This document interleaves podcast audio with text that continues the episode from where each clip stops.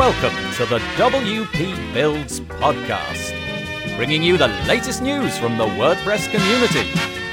Now, welcome your hosts, David Wormsley and Nathan Wrigley. Hello and welcome to episode fifty-eight of the W P Builds podcast, entitled Ben Pines, Tell Us About the Elementor Page Builder, Part one. We've had a little bit of a break, haven't we? We've had a couple of weeks off, David and I, so we're feeling very refreshed, bringing you a brand new set of WordPress-related podcasts in the year twenty eighteen. This episode was actually published on the eleventh of January twenty eighteen, and my name is Nathan Wrigley from picture and word dot co dot U K, a small web development agency based in the north of England, and I'll be joined a little bit later by David Wormsley for our usual discussion, which this week is entitled, Is Social Media Good for Web Developers? And you can find out our thoughts on that in a few moments' time. Please feel free to go to the W P builds dot com website and click on all the buttons underneath the player. That way you get to share the podcast all over the entire universe, which would be fabulous. What would also be fabulous is if we got lots of I, I was going to say I-star, iTunes five-star reviews. That would be lovely. And, um, you know, it just helps us. It keeps us in the loop that, that we do actually have an audience and people are actually listening to David and I droning on. That would be lovely. The Facebook group is W P builds dot com forward slash Facebook, forward slash subscribe for the newsletter, and forward slash advertise. We don't actually have a sponsor at the moment, so if you're inclined to put your advertising on this podcast, we would be very welcome, as it does, in fact, keep the lights on. Also, there's no competition at the moment, so I shan't say much more about that. In fact, I shall just swiftly move on to the news items. Now, the first one is the launch of something. It's the agency trailblazer dot com website, and you would have to have been buried under a rock not to have heard of Lee Jackson. For a start, he's been on this podcast. Secondly, he runs his own podcast, which uh, used to be called W P Innovator, and now I believe has changed its name to Trailblazers or Agency Trailblazer. I'm not one hundred percent sure about that, but I think that's the name of it. Anyway, he's launching a sort of membership system for people who, like you and I, um, run web development businesses or agencies. And the idea really is, if you are becoming a little bit frustrated with your business, if it's stressing you out and, um, you know, you've lost you've lost touch with it and you lost your way a little bit, well, he has put together a, a whole load of tutorials and a whole bunch of very expert people, again, many of whom have been on this uh, podcast, uh, to assist with that. And he's got this six-month roadmap, which talks through all of the things that he's going to try to do. But basically, it's to try to get you back to the basics of your agency, redesign the structure of it, decide what products and services you should be offering, and, and basically just get you back on track. Um, and it's open right now. Now, for the next three or so days, um, you get this founder offer. Um, I'm not sure what the what the difference between that um, and the offer that's going to come after that three days is. Uh, perhaps he's going to close the doors for a while. Uh, if you reach out to Lee Jackson, I'm sure he'll be able to tell you, but nevertheless, it's going away in three days' time uh, in, in this current iteration. And I think Lee works his socks off and deserves a massive pat on the back. So I would encourage anybody who's got any problems in their agency, reach out to Lee and see if you can get yourself onto um, the Agency Trailblazers membership system. That would be great. Okay, moving on very quickly. Three items about Gutenberg. This comes from W P Shout. It's a little article basically saying that, you know, Gutenberg's coming and very important people have got some very important thoughts on it. In this case, it's Morten Rand-Hendrickson, who is a very experienced WordPress WordPress professional. And in summary, he says, really, for Gutenberg to succeed, it needs to be, number one, accessible. Number two, WordPress itself doesn't change when Gutenberg launches. And number three, that WordPress five point oh is treated as a fork of legacy WordPress. Very interesting stuff indeed. Go and have a look at the article, and you can click on some links to find out um, where these original thoughts came from.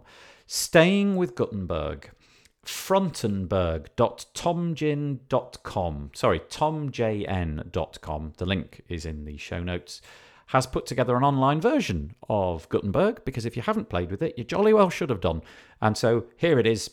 You just go to the website and there is a Gutenberg instance right there with a Hello World page that you can fiddle with to your heart's content to familiarize yourself with it. And it just keeps getting better and better. Um, now, if you really want to familiarize yourself with it, Zach Gordon has actually launched a development course uh, all about Gutenberg. The article that I'm linking to is on the W P Tavern website, but then it links directly onto the course. Um, It's forty-nine dollars if you use the coupon code EARLYADOPTER, which I presume is a W P Tavern thing. Um, usually seventy-nine dollars. And to be honest with you, for forty-nine dollars, if somebody can explain to you the, the ins and outs of Gutenberg and get you over having to read hundreds of things and spend hours um, bashing your head against the wall when it finally does come around, um, that would be worthwhile. So there you go. There's a little bit of a, of a plug for Zach Gordon, who's a very experienced WordPress teaching professional. Um, and finally, Doc Pop is on the Talk website, and he is predicting things for twenty eighteen. And obviously, he's predicting that Gutenberg is going to be um, a thing. He's hoping that it won't break um, things that have happened in the past. He's also predicting that we'll be able to schedule alterations to posts and pages, rather like we do with the customizer. I think that's a really great idea. If we could make a change to a particular post, just a post, and then schedule just that little minor alteration. That really, really would be very cool. Um, Tide, he's saying, which is this way of um, moderating and judging the quality of uh, plugins in the repository. He thinks that's going to be a real big thing. And also, and I'm going to read this, he says, but the real game changer is going to be when Google launches its mobile-first index, which is expected later this year. Supposedly, this won't affect Google's ranking algorithm, but I think most sites won't take that risk. Many designers have already been working on responsive design that should work with, for both mobile and web, but I think that in twenty eighteen, we're going to, it's going to be the year that many sites will design primarily for mobile, with desktop being a secondary concern. Very contentious, but very interesting indeed. What are your thoughts? Put them in the W P Builds Facebook group or underneath this post on the W P builds dot com website. Right, enough of me jabbering on. It's time for me and David to discuss his social media good for web designers. I hope you enjoy this episode. Hello, today's topic is... Is social media good or bad for web designers? And do you know what? I was thinking back when we had Paul Lacey on, this is oh, many weeks ago, talking about community. Yes. And we really talked a lot about how fabulous um, Facebook groups were for us and how we've established so many friendships. And I, I'll be honest, Nathan, I'm starting to feel a little bit the opposite at the moment. I'm mm. feeling like I've got too much Facebook in my life. Yeah. Uh, I guess the... Um... I guess I agree in many ways. What I've noticed is that there's probably, this is probably a normal human psychology thing, isn't it? You know, you get you get really into something, um, and then perhaps the you get too into it, and you end up devoting a lot of your time. Um, and in yep. your case, I guess you probably um, have been answering questions so frequently um, that it's become customary to see you answering questions. And so it's become your habit. And then at some point, I, I'm, I'm speaking for you here, you've probably turned around and thought, boy, I'm spending a lot of my productive time doing this. Yeah, I don't know what it is. It's a strange thing. I realised that I got a slight addiction to yeah. it because it gave me so many rewards. I mean, we wouldn't be doing this podcast. We met yeah, through exactly. Facebook. Yep. And, and um, you know, doing my videos, getting the support there, being fabulous. I've learned so much off people, all the stuff that we said before. But I've got to the point where I feel like, oh, um, I'm repeating myself. If I go and answer some questions, I'm really getting into debates, which I really didn't need to waste my time on. But mm. also, the, I find I'm start, starting to get a little bit depressing as well now. What um, do you mean by as, that? It, what, just the, the regularity of answering the same thing over and over again? Yeah, I think so. And maybe some topics are about, you know, when you're trying to, I think for me, I was still was quite new or developing the business. So I think, you know, here's the good thing, I think, for the social media. If you've got people to talk to while you're still thinking through a lot of your thoughts about your business, it's great to get some ideas. And, um, you know, but now when I feel a lot more settled, um, I, I've got less patience, I guess, for people mm. who don't agree with me. Right. Oh, you're becoming so an gonna, old, old right winger. Yeah, I'm going to set up my own page, I think, but just called People Who Agree With Me. How many members? One member. Yes. No. I'll, I'll be a member, Dave. Two members, that's it. No, but you, do you know what I mean? Sometimes you go through some of the same stuff. I, I'm not really, I mean, I, I enjoy still listening to the conversations that go on, but maybe when you've been in certain topics a few times, you start to become less patient uh, with them. And I've definitely noticed that. Yeah, I also think that there comes a point where the, the habit has become so regular. Like, like, take an example that the, the, this this is the sort of stuff that I could find myself e- easily doing on a given day. Um, so I've got a load of work that I need to be getting on with, and I'll I'll boot up the computer and open all the apps that I need open, and then you know Chrome gets booted, and uh, Facebook might mm. find itself on the screen fairly quickly after that. There's a, and I'll often go through the little mm. notification setting um, and reply to the things that are pertinent for me to reply to. And then of course you you end up just sort of in a group, in in my case W P Builds and Beaver Builder and mm. so on, and and I end up looking for things to do in there rather than waiting until something reaches out to me sometimes. And I think maybe that's my mistake sometimes. You know, I literally trawl through threads uh, in order yes. to try and find one that I can reply to, um, and m- maybe that's maybe that's getting a little too much. You know, I need to rein that in a little bit and and respond to th- you know put put new content out there and respond to to things that people have written to me. But it, it it's it's a judgment call, isn't it? It's about where do you see where do you see good internet citizenship, and how much of your own time can you devote to that stuff? Because I would love it if I had a if I had a revenue stream that didn't depend on doing any actual work, then I would happily spend eight hours a day on Facebook replying to everything yes. and anything. But I have to at some point say, I've got to shut you down. Um, yeah. And I think Dave Foy, I think it was Dave Foy, I think, it might have been you actually, Dave, I can't remember, put me onto this tool called Facebook Purify. Um, oh, and and the, the intention, yeah. I think that strips out ads. Um, mm. But I, what I was kind of hoping for was something that maybe stripped out half of what was shown to me. Because, you're in a different position because you are running two groups at the moment, yes. so you do need to be there. And yes. um, so, yeah, I can understand what you're doing. I. Uh, slightly, I mean, I should be in the W P Builds group there, but I am less in there. So apologies for anybody who doesn't see me so much. You but see, you see but, what we're on about here. But um, yeah, I I don't know. It's do you know Jim Galliano, who we had on as well. He did a, his own podcast episode where he was talking about um, Facebook groups and about how. Up to a certain level, a certain number, they they were quite useful, more than they were when they grew to sort of ten thousand, as they were, because you would yeah. you would get those you would get those first bonds with the first people who were passionate about a particular subject, and you would make those connections, and they were more useful than as the groups grew bigger. I don't know if there's anything in that. I don't know if that's what I'm finding. No, I think that's absolutely true. Actually, I'm a member of several Facebook groups, which are the membership is. is is stalled at, in in like a dozen or two dozen mm. or something like that, and they're really nice because you actually know the people over time, and there's not a mm. huge mass of posts that you need to reply to. And so whenever I see a post in that particular group, I know that there's probably something there that I would like to read. I don't always comment. I'm not the most commenty person in those groups, if you know what I mean, but um I mm. do I do read pretty much all of them, excuse me mm. But I, I do, I, I absolutely do need to um, pare back my use of social media. Um, but I think some people use it really effectively. I mean, in the mm. W P build, Builds group, I, I often post like um, little AppSumo deals.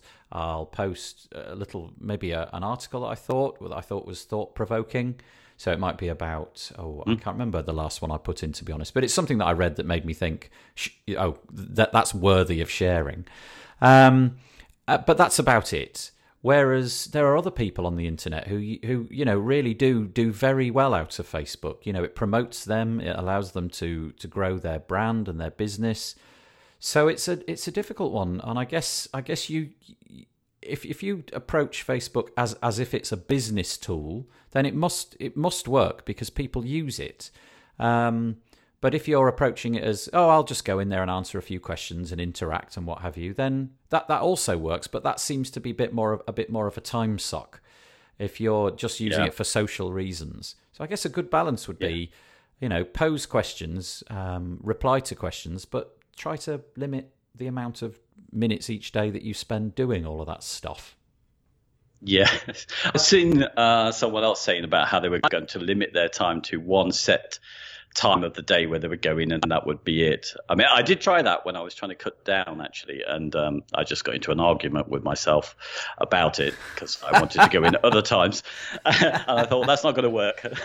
But uh, weaning myself up. Do you do the, the Twitters, Nathan? Do you do that? No, n- never. I mean, actually, I do have a Twitter account, but the only thing I do mm. with it is I automatically post. I don't know if you've noticed, but when when the um, when the W P Builds podcast comes out, there's an automated um, mm. post which goes into our Facebook group, W P Builds Facebook group, and it just literally has the featured image and the excerpt, um, and so that that's automated. And then I go in and will happily reply to that. Um, and I do the same for um, Twitter. There's a W P Builds Twitter handle, and all I use that for is to um, It's to post mm. the, the, the, the new um the new podcast episode. I don't think I've ever opened it up. So if anybody, would I get an email from Twitter to say somebody's sent you a an you know like an at um at W P Builds? Would they send me a th- an email? Because I'm sorry if anybody yeah. has actually done that, um, and I haven't bothered to reply. It's simply because I don't use it. Well, I think it should, and I, I do see some action on my Twitter account, but I'm the same. I'm just really posting stuff. I'm terrible. I should be banned. But I did notice that somebody sent me a private message, and it, it was months ago, and they were asking me a really serious question. They they wanted to pay me some money as well to help them on a project, and uh, I just didn't know about it for months. Oh, uh, wow. So embarrassing. Oh, well, yeah. may, maybe if somebody could send send an, an at W P Builds Twitter message, I'd be interested to know if it would come through. Um, yeah. Yeah, that would be fascinating. But no, I think I've just decided that Facebook for me is where it's at. I realise that Twitter is brilliant and loads of people have great success with it. I um, I just like the more closed nature of the Facebook groups. I've completely stopped using Facebook to interact with my friends that I know in the real world. I, I just don't use it for that. I began using Facebook when, you know, whenever it came out and it became popular. I wasn't one of the really, really early adopters. And I began using it simply as a tool to interact with my friends, my real world friends. And then I got fed up of seeing my real world friends, really um, ordinary stuff, because that's what we yes. were all doing, me included. You know, so you people were working out how to use it, weren't they? And they were posting pictures of their meals and posting pictures of their children doing, you know, fun stuff. Yes. And that's all great.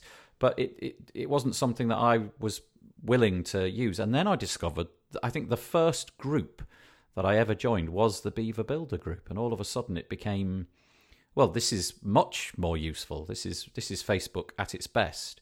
And then because yes. of my use of that, all of my friends' posts, I guess Facebook's algorithm spots that what you're up to and how often you're in yeah. a particular group. All of my um, all of my feed became about Beaver Builder and WordPress, and so it is now. If I open up Facebook now, I don't, none of my friends' stuff features, which is a bit sad, I suppose.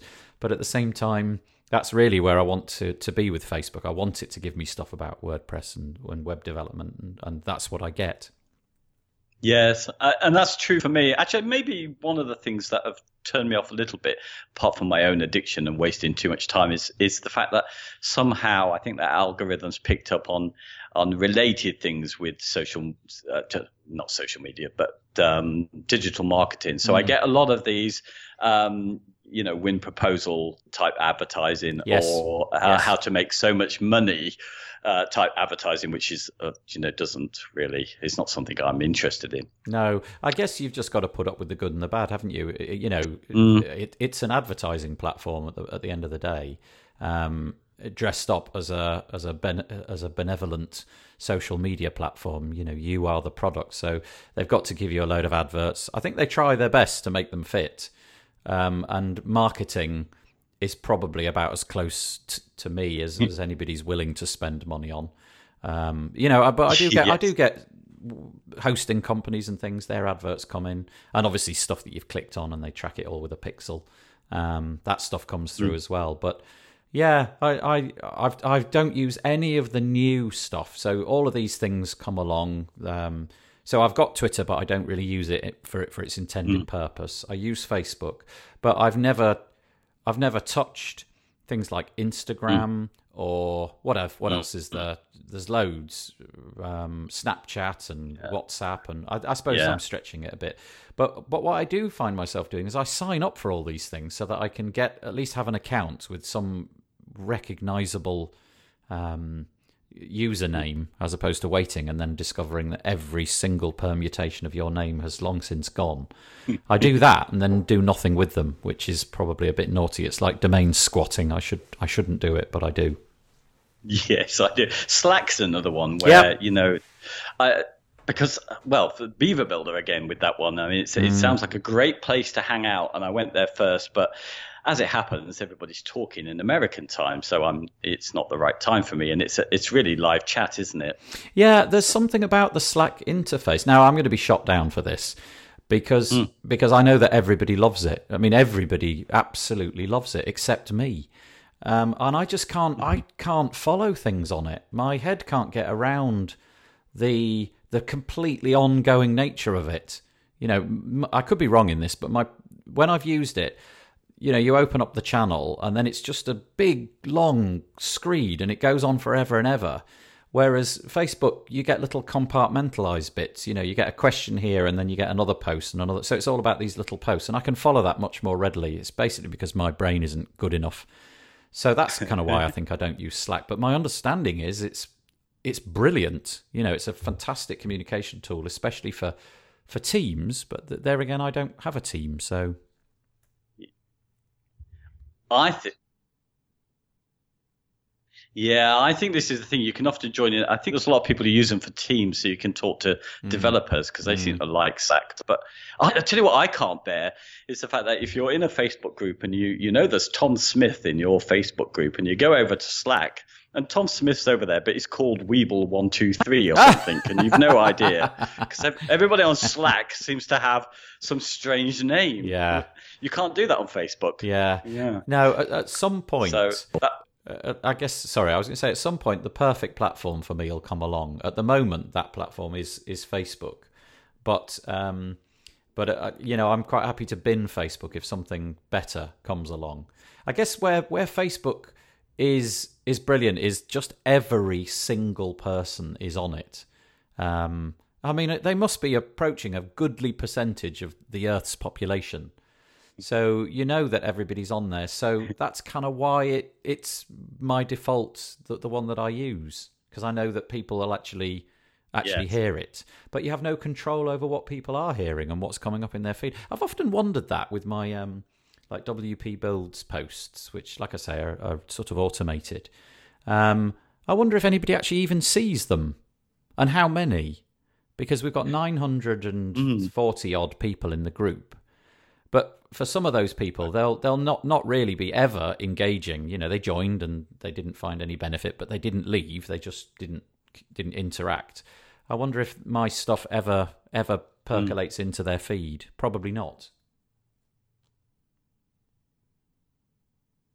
Mm. Yeah, I've often wondered about that. Certainly, the groups get they grow up and they and they don't have many active members. That's yeah. for sure. Yeah, I wonder um, what the sort of the ratio is. I don't know why is. people join them so yeah. readily. Well, we, we get quite a lot of sign-ups yeah. to the Facebook group, the W P Builds Facebook group, and and very often I don't know if, if you've never done this before, if you have a group, when somebody, and it's a closed group, when somebody joins, the administrator um, has to has to provide permission, sort of say, yes, you can join the group. And you can set questions and things so that you can weed people out, you know, robots, if you like, who are joining just to provide spam. And very often the number of groups that people are in, r- real people, and you know they're real because there's, you know, you, you go into their profile and have a look around, you, you can tell they're real. Um, and sometimes they're in thousands of groups. So they must, I mean, yes. they must literally yes. join a group every couple of days. And their their feed must be really difficult to follow. I'm a member of, I'm probably a member of about twenty groups, some of which I should probably leave because I don't use them. But their stuff never filters in. So I really yeah. only get information from about four different groups in my feed, and that that, that works for me. That I think that's why I'm addicted to it, because it's so yeah. good. It's like an echo chamber, you know, it's so good at throwing stuff in front of me that I am actually interested in. Yes. Yeah, it's, that's it. I think my problem with it at the moment, it's not really a problem. I think it's it's fabulous. I still learn some great stuff, and I did in the beginning. I think my problem is, and I think I think any new web designers are, in, could end up sticking in those groups, getting information. Of, you know, particularly when we talk about tools, we're always talking about tools and uh, what you could use. You could end up not getting on with the business that you intended to set up just because you can never stop learning on yeah. these groups. Yeah. I would say that the best the best use for for me, if I could discipline myself to it. Uh, so the question that we started out with, is social media good or bad for web designers? My take is, well, and it must be because I do it, is I think it's good. Um, but I would say, you know, get yourself in a group that you like and you resonate with and where people are behaving nicely to one another. Um I would recommend the Beaver Builder group and the W P Builds groups because I, I know them to be uh, friendly and informative. And then d- do better than I do at, at allocating um, the time of day. So that may be that you give yourself a small amount in the morning and a small amount in the afternoon, or one big blob once every couple of days or something like that. Um, but resist the temptations. But if yep. you're somebody solo like me, who's got no boss, there's no man telling me what to do. Um, I I could, I could, and I'm sure I have wasted massive chunks of days doing this. Um, and there's nobody saying, get off Facebook, you know, you're on our dollar. So just be, be disciplined with it. Um, and I know actually that, that this is a wide enough problem that there are app developers um, who've built Mac apps and probably Windows apps and maybe even Chrome extensions to to disable the ability to get onto things like Facebook and Twitter. Um, so if you can't be disciplined enough, you can have this app be disciplined for you. I've always sort of thought those are a bit pointless because I would just go in and amend the settings such that it didn't disable anything. Exactly. Yeah. So what's your take? I think it's good. What do you think? Yeah. I still think it's very good. I think it's been brilliant for me. I would just be, I'm quite interested. I guess the reason I'm asking this is because I found a lot of new friends who got excited about these Facebook groups at about the same time. And I just wondered if other people felt they'd let it get, or they got carried away with it or mm. let it take over, as I've felt I had recently. Yeah, I think everything becomes stale at some point, doesn't it? It's very rare that you mm. find something that you always enjoy as much as the day that you discovered it. So I guess that's to be expected. Right, are we um are we done with that one? Shall we move on to the interview? Yes. Okay, right, thank you. That was a lovely little discussion. So we'll we'll head on over now to this week's interview. Hello there, and welcome to this episode of the W P Builds podcast. I'm very excited today because we have all the way from Israel, we have Ben Pines, who I'm sure you've heard of. Hello, Ben. Hello, everyone. Hi, nice. Nathan. Yeah, not, lovely to have you on the line. Um, Ben is uh, very much behind a project which you will have heard of, I've no doubt, um, because he's responsible, uh, we're going to find out how responsible, for the Elementor Page Builder, which is a plugin for WordPress, which has gained enormous traction, uh, certainly over the last year. So um, yeah, Ben, just to kick us off, how did you how did you sort of get into tech and WordPress in particular? Well, I was fortunate enough to get into this uh, this project. It happened all pretty. Uh, it was pretty much a coincidence because I've I've I started uh, in in this interest, industry as an S E O manager, you know, in a small company. Yep. Uh, and then I, uh, for a few years, I had my uh, own business, like affiliate programs, and uh, ran my own websites. Uh, and pretty much I, I fell in love with WordPress, and uh, my, my whole business was uh, was based on, on WordPress uh, websites. And um, one of the websites that I've built was built using one of uh, Elementor's company, which is Pojo Themes. Uh, so that's how I got to know the um, the company. And when it came around for my renewal of the license, they had uh, like this uh, this banner that uh, you know, like um, marketing officer wanted. So uh, it, it, I was it was the perfect timing, and everything just clicked. So I met them and started working on this wonderful project uh, two years ago, and it's been a, a heck of a ride. Yeah. So Elementor, um, if you tra- trace it back to the first conversations, we're in December twenty seventeen at the minute. About two years ago, it was raised as an idea. Is that about right? Uh, I think it was, yeah, two and a half years ago, it was raised as an idea because the theme company, uh, Pojo, we uh, we build themes. So, uh, and we noticed that uh, we had our own, uh, you know, uh, prototype uh, backend builder, but we noticed that users on other platforms like Wix, Squarespace, uh, and, and the rest, they had a great interface for designing uh, websites. And WordPress, that had the most users, didn't have that. So and that just didn't seem logical. So uh, the entire team worked hard on uh, creating the ultimate solution. Like, like we had a mission in our mind to create the fastest, the most uh, innovative, and most design-oriented solution that had no compromises, uh, and it all was in the form of a plugin. So we worked hard, released it, and it was uh, we managed to do just what we set out to do, which is uh, nice. Yeah, um, I, I guess there might be a small percentage of people listening to this who actually don't know what Elementor or indeed a page builder do. Um, and you've probably explained this a thousand times to people that don't use WordPress who say, what do you do for a living? Would you like to just give us your quick one-minute appraisal of what yeah. Elementor actually is? Yeah, I'll explain it in the, the newbie style. So yeah. basically, every website that you uh, go into, uh, how is it made up? I mean, it's made out of elements that are aligned in some way on the screen. Um, so basically, there are two ways that you can uh, build a website. You can position every element uh, exactly where you want it, which is pretty hard because you have to know where to position every element. If you think of a, a, a web page, it contains buttons, contains forms. I mean, if you're not an artist by heart, how can you know exactly how to position it? And here, a, a grid comes in really handy. Because uh, what a grid does, it it gives you sort of an automatic uh, alignment. So you uh, pretty, know, pretty much know that most pages on the internet are aligned in some way. So Elementor is the editor that works in the same kind of grid fashion. So you you have uh, you you take any page, you dissect it into sections, which are you know the whole horizontal uh, areas mm. of the of any web page. So each section you can divide into columns.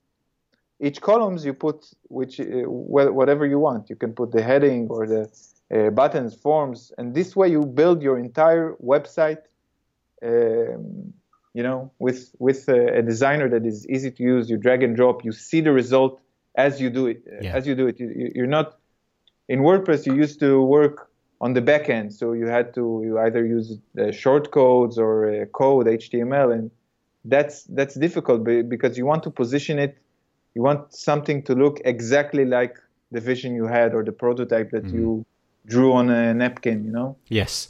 Um, I guess the the, the the metaphor won't be lost on people. You know, they'll understand this, that you've got a sort of like a menu which floats on the left or on the right or something like that, with with options to drag in buttons or text or headings or, or more fancy stuff, and and you just build the page, and as you build it you get a, a visual representation of everything exactly how it'll be. Um, and and for me, this is the future. You know, I can't see uh, people. Um, well, there was an awful lot of blowback from WordPress professionals when page builders came around, and a lot of people thought that it wasn't wasn't true WordPress or wasn't the correct way to do things. But I think as time has gone on and things have matured, products like uh, Elementor have become so commonplace that it almost seems like this stuff should be in core, which will which we'll get onto a little bit later with the development. Yeah, and I want to I want to add also that what I like about this specific solution is that it works both for the, for both uh, sides of the scale. So if you're a professional web designer, you're making money from WordPress, it, it actually improves your, your your workflow, because you don't have to, as I said the metaphor before, you don't have to position the cat, so to speak, every time on the exact pixel. Yes. You can align it, and uh, if you're a designer, you also you create like I don't know fifty, one hundred websites per year, so you don't have to start everything from scratch. Yes. If you have a, a page builder with templates and you, you have your own saved templates, then you can do everything much faster, and that that's the exact feedback that we get constantly uh, from uh, the professional designer. It also, and, sorry, you carry on. And, and the other scale, on the other side of the scale, are the newbies. Newbies can just start off with templates uh, and and customize it for their business. So if you think about how they used to work, so they downloaded the theme and then they were pretty much stuck with the theme. And if they added their own photograph of uh, cat uh, therapy, Uh, then it messed up their entire site, because they, they didn't have the tools to uh, visually manipulate it and change the spacing or make it a bit smaller. Then with a visual page builder, the newbies get a great tool to, they use the template to get the basic structure right, and then they customize it, uh, you know, visually. Mm. Yeah, I mean, it brings on board a whole load of people, doesn't it? Into in, it, it suddenly enables people who two or three years ago would have found creating something that looks professional, would have found that very hard, apart from, you know, going out and buying a theme which suited what they wanted. Now, uh, complete newbies can um, can grapple with this and build something which looks professional. And obviously, like you say, there's a whole uh, industries probably coming around building templates for page builders. Yeah, yeah um, you know, I, I've I've seen that happen for every industry. I mean, I remember that uh, when WordPress came out, then uh, when I, I was I started working on an S E O company, so I remember my boss uh, saying that WordPress, no, this is for blogs. You you have to use uh, I don't know, you have to use dot net for websites, and that changed because WordPress was so easy to use. Mm. And then iPhone came out. And my, my dad, it was ten years ago, he said that, like, iPhone is nice for games, but for kids, but uh, a professional needs, uh, how do you, what what's the name? Uh, um, a, a, a desktop? The, that or? phone. No, that phone that uh, with, uh, I forgot the name. Uh, oh, like the, a, a regular old-fashioned phone with just the buttons. BlackBerry. Oh, the know? BlackBerry, Black- yes, with its little keyboard, yes. So, yeah, it shows so you've forgotten its name. Have to have a Black, BlackBerry, and look how, how fast it changed. Yeah. So the same thing is with page builders. Like, people say, yeah, it's nice for for like a, a small uh, landing page or something like that, but it's not okay for a professional website. Well, all this is is just just changing in the, in the last couple of years, and it will change in the. Th- that's my small prediction in the next two years. Uh, yeah. So that's amazing to be part of, of, of that. Yeah, we'll, we'll come on to the future in in the future, uh, oddly. um, but yeah, so if if if now you've um, you've you've now suddenly enabled complete newbies to uh, build professionally in WordPress, um, and obviously designers and people who are professionals with WordPress uh, are using it all the time. Um, web developers, if you like, is there um is there a chosen market that you prefer to cater to? Do you do you market towards um, people who are, let's I don't want to use this word, but less skilled, shall we say, in building websites? Or do you equally spend time, uh, you know, hanging out in places where developers are to ensure that they know that your product exists and, and so on? So are, are you split, or do you cater for both or one exclusively? Yeah, well, we kind of want to target uh, a wide range of audiences. So our top audience are web, uh, I, I would call web professionals, or some call them uh, WordPress consultants, people that uh, work and make a living from WordPress. So that's the, the, the top audience. But uh, through the year and a half uh, since we launched, we kind of changed focus. So we managed to draw different kinds of audiences. So for marketers, uh, we there, there was a time that we worked on uh, our, our forms and integrations and these kind of features. And uh, then we switched Uh, focus to uh, more web d- designer-oriented uh, features like shape divider, box shadow, um, and th- those are the features that they utilized it uh, the most. Mm. And also we take care of uh, the, the the newbie need, which is usually templates and uh, the U I, making the U I improvements, making it more intuitive. Uh, so we kind of uh, switch it around so everybody's happy. Of course, we don't forget about the developer. So mm. that that's something that we, we've done recently, is put a lot of focus on developing our A P I and expanding the integrations. So it's much easier for people to create, for developers to create add-ons and, and plugins. And uh, it, it's very important for us uh, right now. Yeah. The... Um... How many people are on the team that you've got working on Elementor? We've grown, I mean, immensely. Now it's uh, twenty. Oh, something boy. like twenty. Yeah. yeah. And is that something that you oversee? Recruiting. Are you um, in charge of those twenty people, or is there somebody somebody higher? Thank up? God, no. No, I mean, uh, it's you know, it's departments. So we have uh, marketing. I'm more in charge of uh, of the marketing. We have design. We have development and support. So right. these are the basic uh, uh, departments. And uh, yeah, e- each one is is uh, is growing. When you do as, your as little people. sort of sprints, if you like, for um, for the next set of features, do do you concentrate on one thing at a time? So um, do, do you work on the A P I for a bit? And then once that's done, right, everybody, all all the coders, all the developers, right, now we're going on the, the flashy stuff that the marketers are going to use, you know, the, the, the spinning graphics and the sliding in C S S transitions and things. Okay, that's done. And then we move. Is that how you work? Or have you got like two no, people over no, here and two they, people? No, we, we work on, on a few things in, in, in parallel. Great. So basically we, we usually have some sort of big uh, uh, project on, on uh, you know, that takes more time, and the smaller releases are done, uh, you know, simultaneously. Mm. Um, so right now we're working uh, hard on the theme builder and everything that uh, is involved in that. And we already released um, a few widgets that we're sort of setting up also, besides the theme builder itself, which I'll talk about in a bit, we're also setting up all the framework around it. So you have all the widgets you need, like uh, menus and search and, uh, um, you know, everything from author box to comments, all the things you would need to create uh, things beyond your basic page. Uh, so you can, uh, you know, create your single blog post mm. or your your archive page or header, footer. So uh, we will these co- all require... We'll, we'll come to that, I think. That would be, I think that's going to be a whole section all by itself. um, so...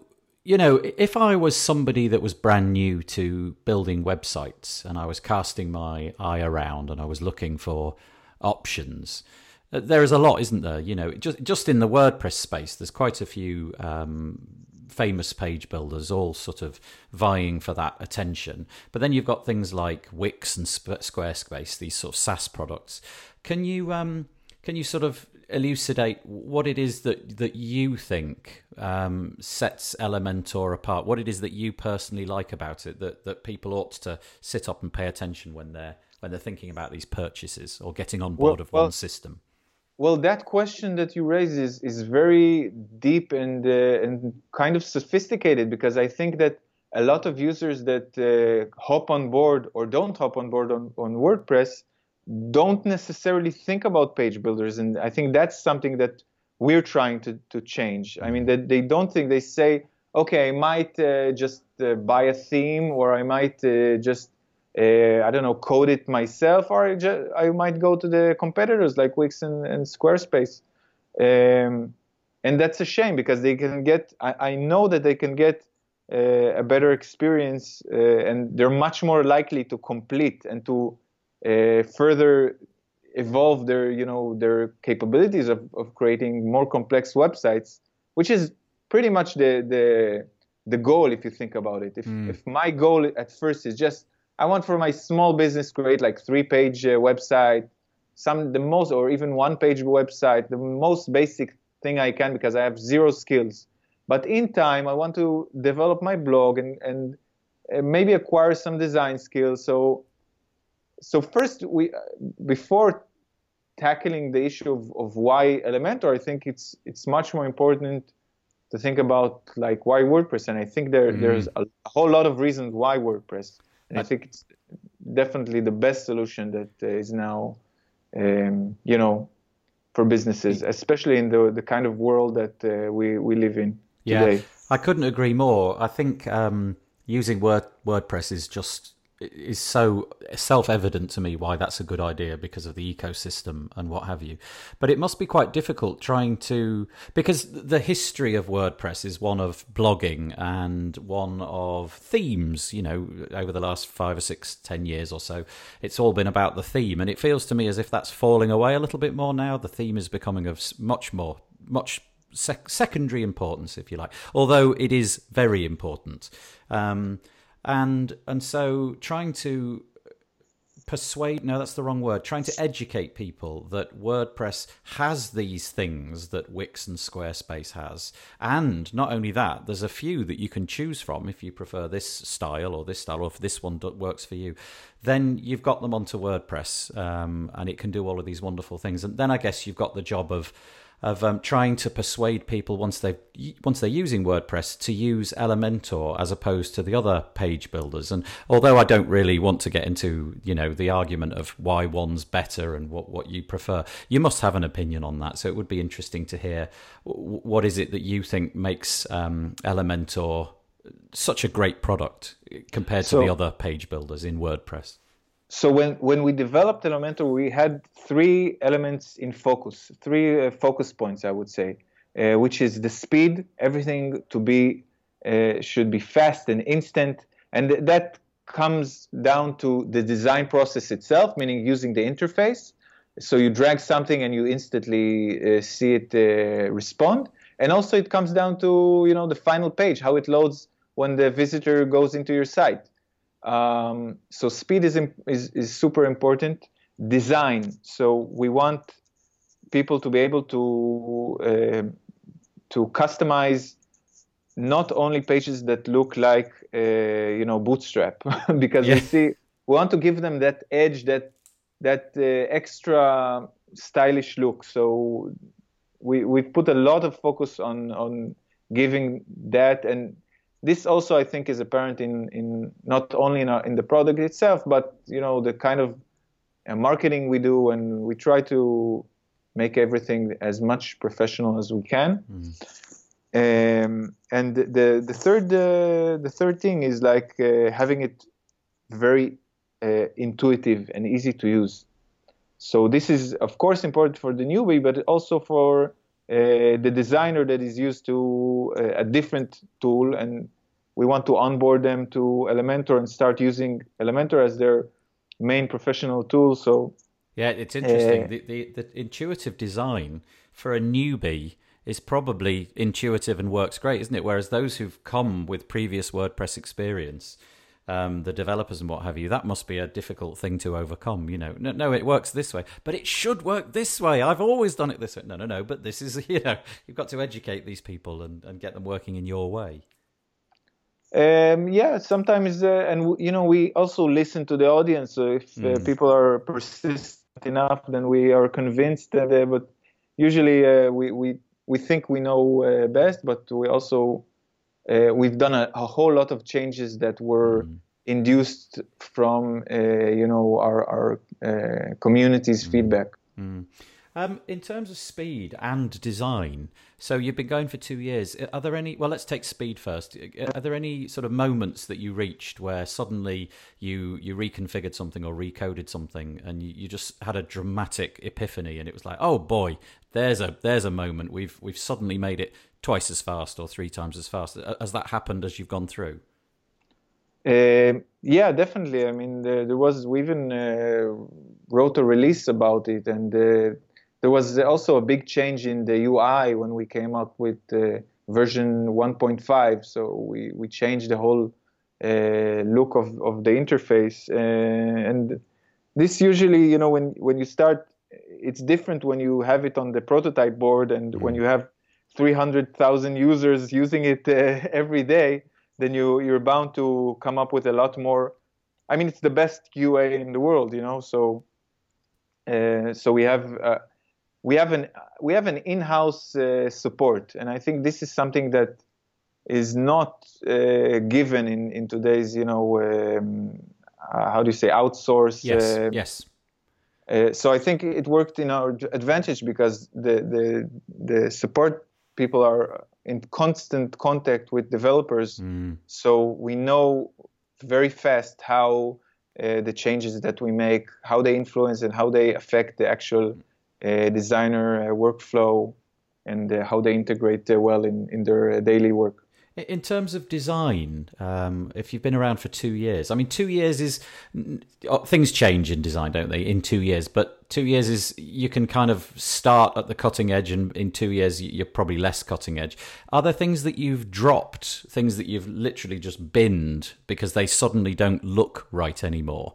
Um, and do, do you have sort of design elements which are in in the very near future going to be rolling out in replacement of things? What I'm trying to say is, do you do you have um, aspects of your plugin, you know, the page builder bits that you can drag in that, that you've you've thought actually that looks tired now and that looks old, it needs to be updated to be modern, or or does that just not happen because you break things on on legacy well, sites? Yeah, well, you need to think about. Um... the things that are permanent and the things that are uh, trendy. Mm. Okay, so trends tend to stay uh, a, a few years in, in the design industry. So we've had the, you know, gradient uh, become a trend uh, when Instagram uh, yep. started uh, using it. And yep. uh, they pretty much remain consistent and, and they're still consistent. So maybe in in five years, nobody, it'll look hideous and it'll, it'll have to have an... upgrade to, I don't know, three D gradients or something, but uh, you know, I don't know. Um, but uh, but yeah, so most of the um, improvements that we've we, we've included, they uh, still work. But I mean, we did have uh, like uh, I think we had something like five breakpoints for mobile responsive, and we found that it was not as important as uh, we we we first considered. So now. Okay. We, We have, I think, uh, three breakpoints. So, you know, like a mobile desktop and uh, uh, and tablet, and that's enough for like yep. most of our users. Yep. And if you need something else, you can always uh, use custom C S S. So that's one uh, one change that I see, but uh, it, it's less because of, of trend and more because of uh, what uh, the user needs and mm. uh, you know. Well. I, I'll tell you what, we'll um, we'll wrap this one up for this week because we're going to split this up into two parts. Um, Ben's going to be with us next week. Um, so what we've done today, I suppose, is have a look at the past of Elementor, uh, the past two years and how it's adapted and changed over that time. And then on next week's episode, we're going to ask Ben more questions about the future and what uh, what is going to be in store. So Ben, much obliged. Thank you for coming on to this week's episode and um, and we'll catch you next week. Thanks, yeah, see you then. And today's ending fact or term is Web two point oh, which uh, is, according to what I've got written here, the second major phase of development of the World Wide Web. So it's a shift from static web pages to dynamic content, as well as social media and user-generated content. And I'll be honest with you, Nathan, um, I kind of started when Web two point oh was talked about all the time, and I think it's really only over the last few months that I, I, I looked back and, and looked up what it really was. It it kind of Web two point oh kind of became the nomenclature for um for everything, didn't it? Everything became two point oh, whatever version two point oh, and people were talking about it. And you're right, I was a user of the web at this period, but I wasn't really contributing to making websites at that time. So to me, it it it just it, it happened, but I wasn't a part of it mostly. But it feels to me like it was when websites like, oh, what was it called? There was a website called Friends Reunited in the U K. Yes. And suddenly, for the first time ever, you could actually fill out fields which would then put your stuff onto the web.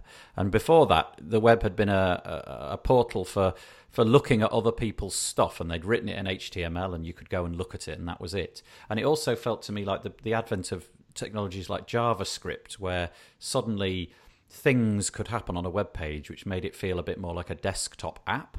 Um, so yes. it, I guess it marked the, the end of that. It's raw H T M L uh, into something a little bit more complicated, where the web could satisfy much more deep um, desires of, of web designers. I wonder what three point oh is going to be.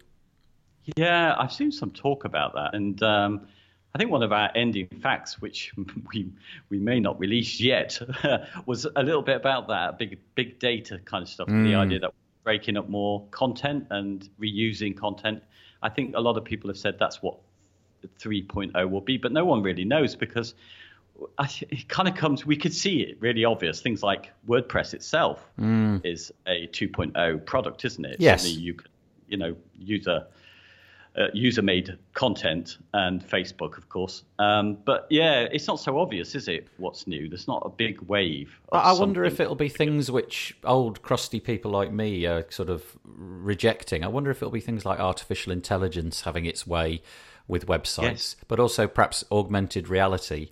Um, so rather than it being the web on a computer, it's the web as a as a mechanism to get I don't know, to, to interact with you in some way. It almost feels like things like these wearables are a bit three point oh. Yes. You know, you've got a you've got a watch which is communicating with the internet, but somehow your heart rate is then interacting with an app and giving you feedback about how fit you are and things. So maybe that's where it is. Pure speculation. We haven't a clue.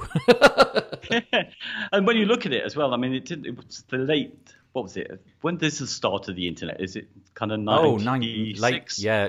I mean, I, I think the internet as a, you know, as a packet shifting technology with Tim Berners-Lee was much, much earlier than that. But when when mm. people started using it, yeah, I would say early nineties, mid nineties. But uh, widespread adoption was probably unexpected at that point. Yeah, and we've gone to, and two point oh is sort of credited as being at the end of two thousand. Four, which mm. I think it's because it was coined in a particular conference, but it's a long time, isn't it, to get to three point oh. We don't know what that looks like. Well, if you remember, Firefox used to go through versions about every three years, and now they're on a version about every six minutes.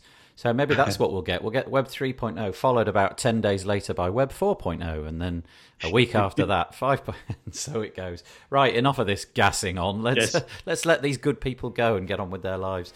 So we're going to wind up the podcast with some cheesy music, and I'm going to say goodbye from me, Nathan Wrigley. See you next week. And goodbye from me, David Wormsley. Bye-bye. Bye-bye. Bye-bye.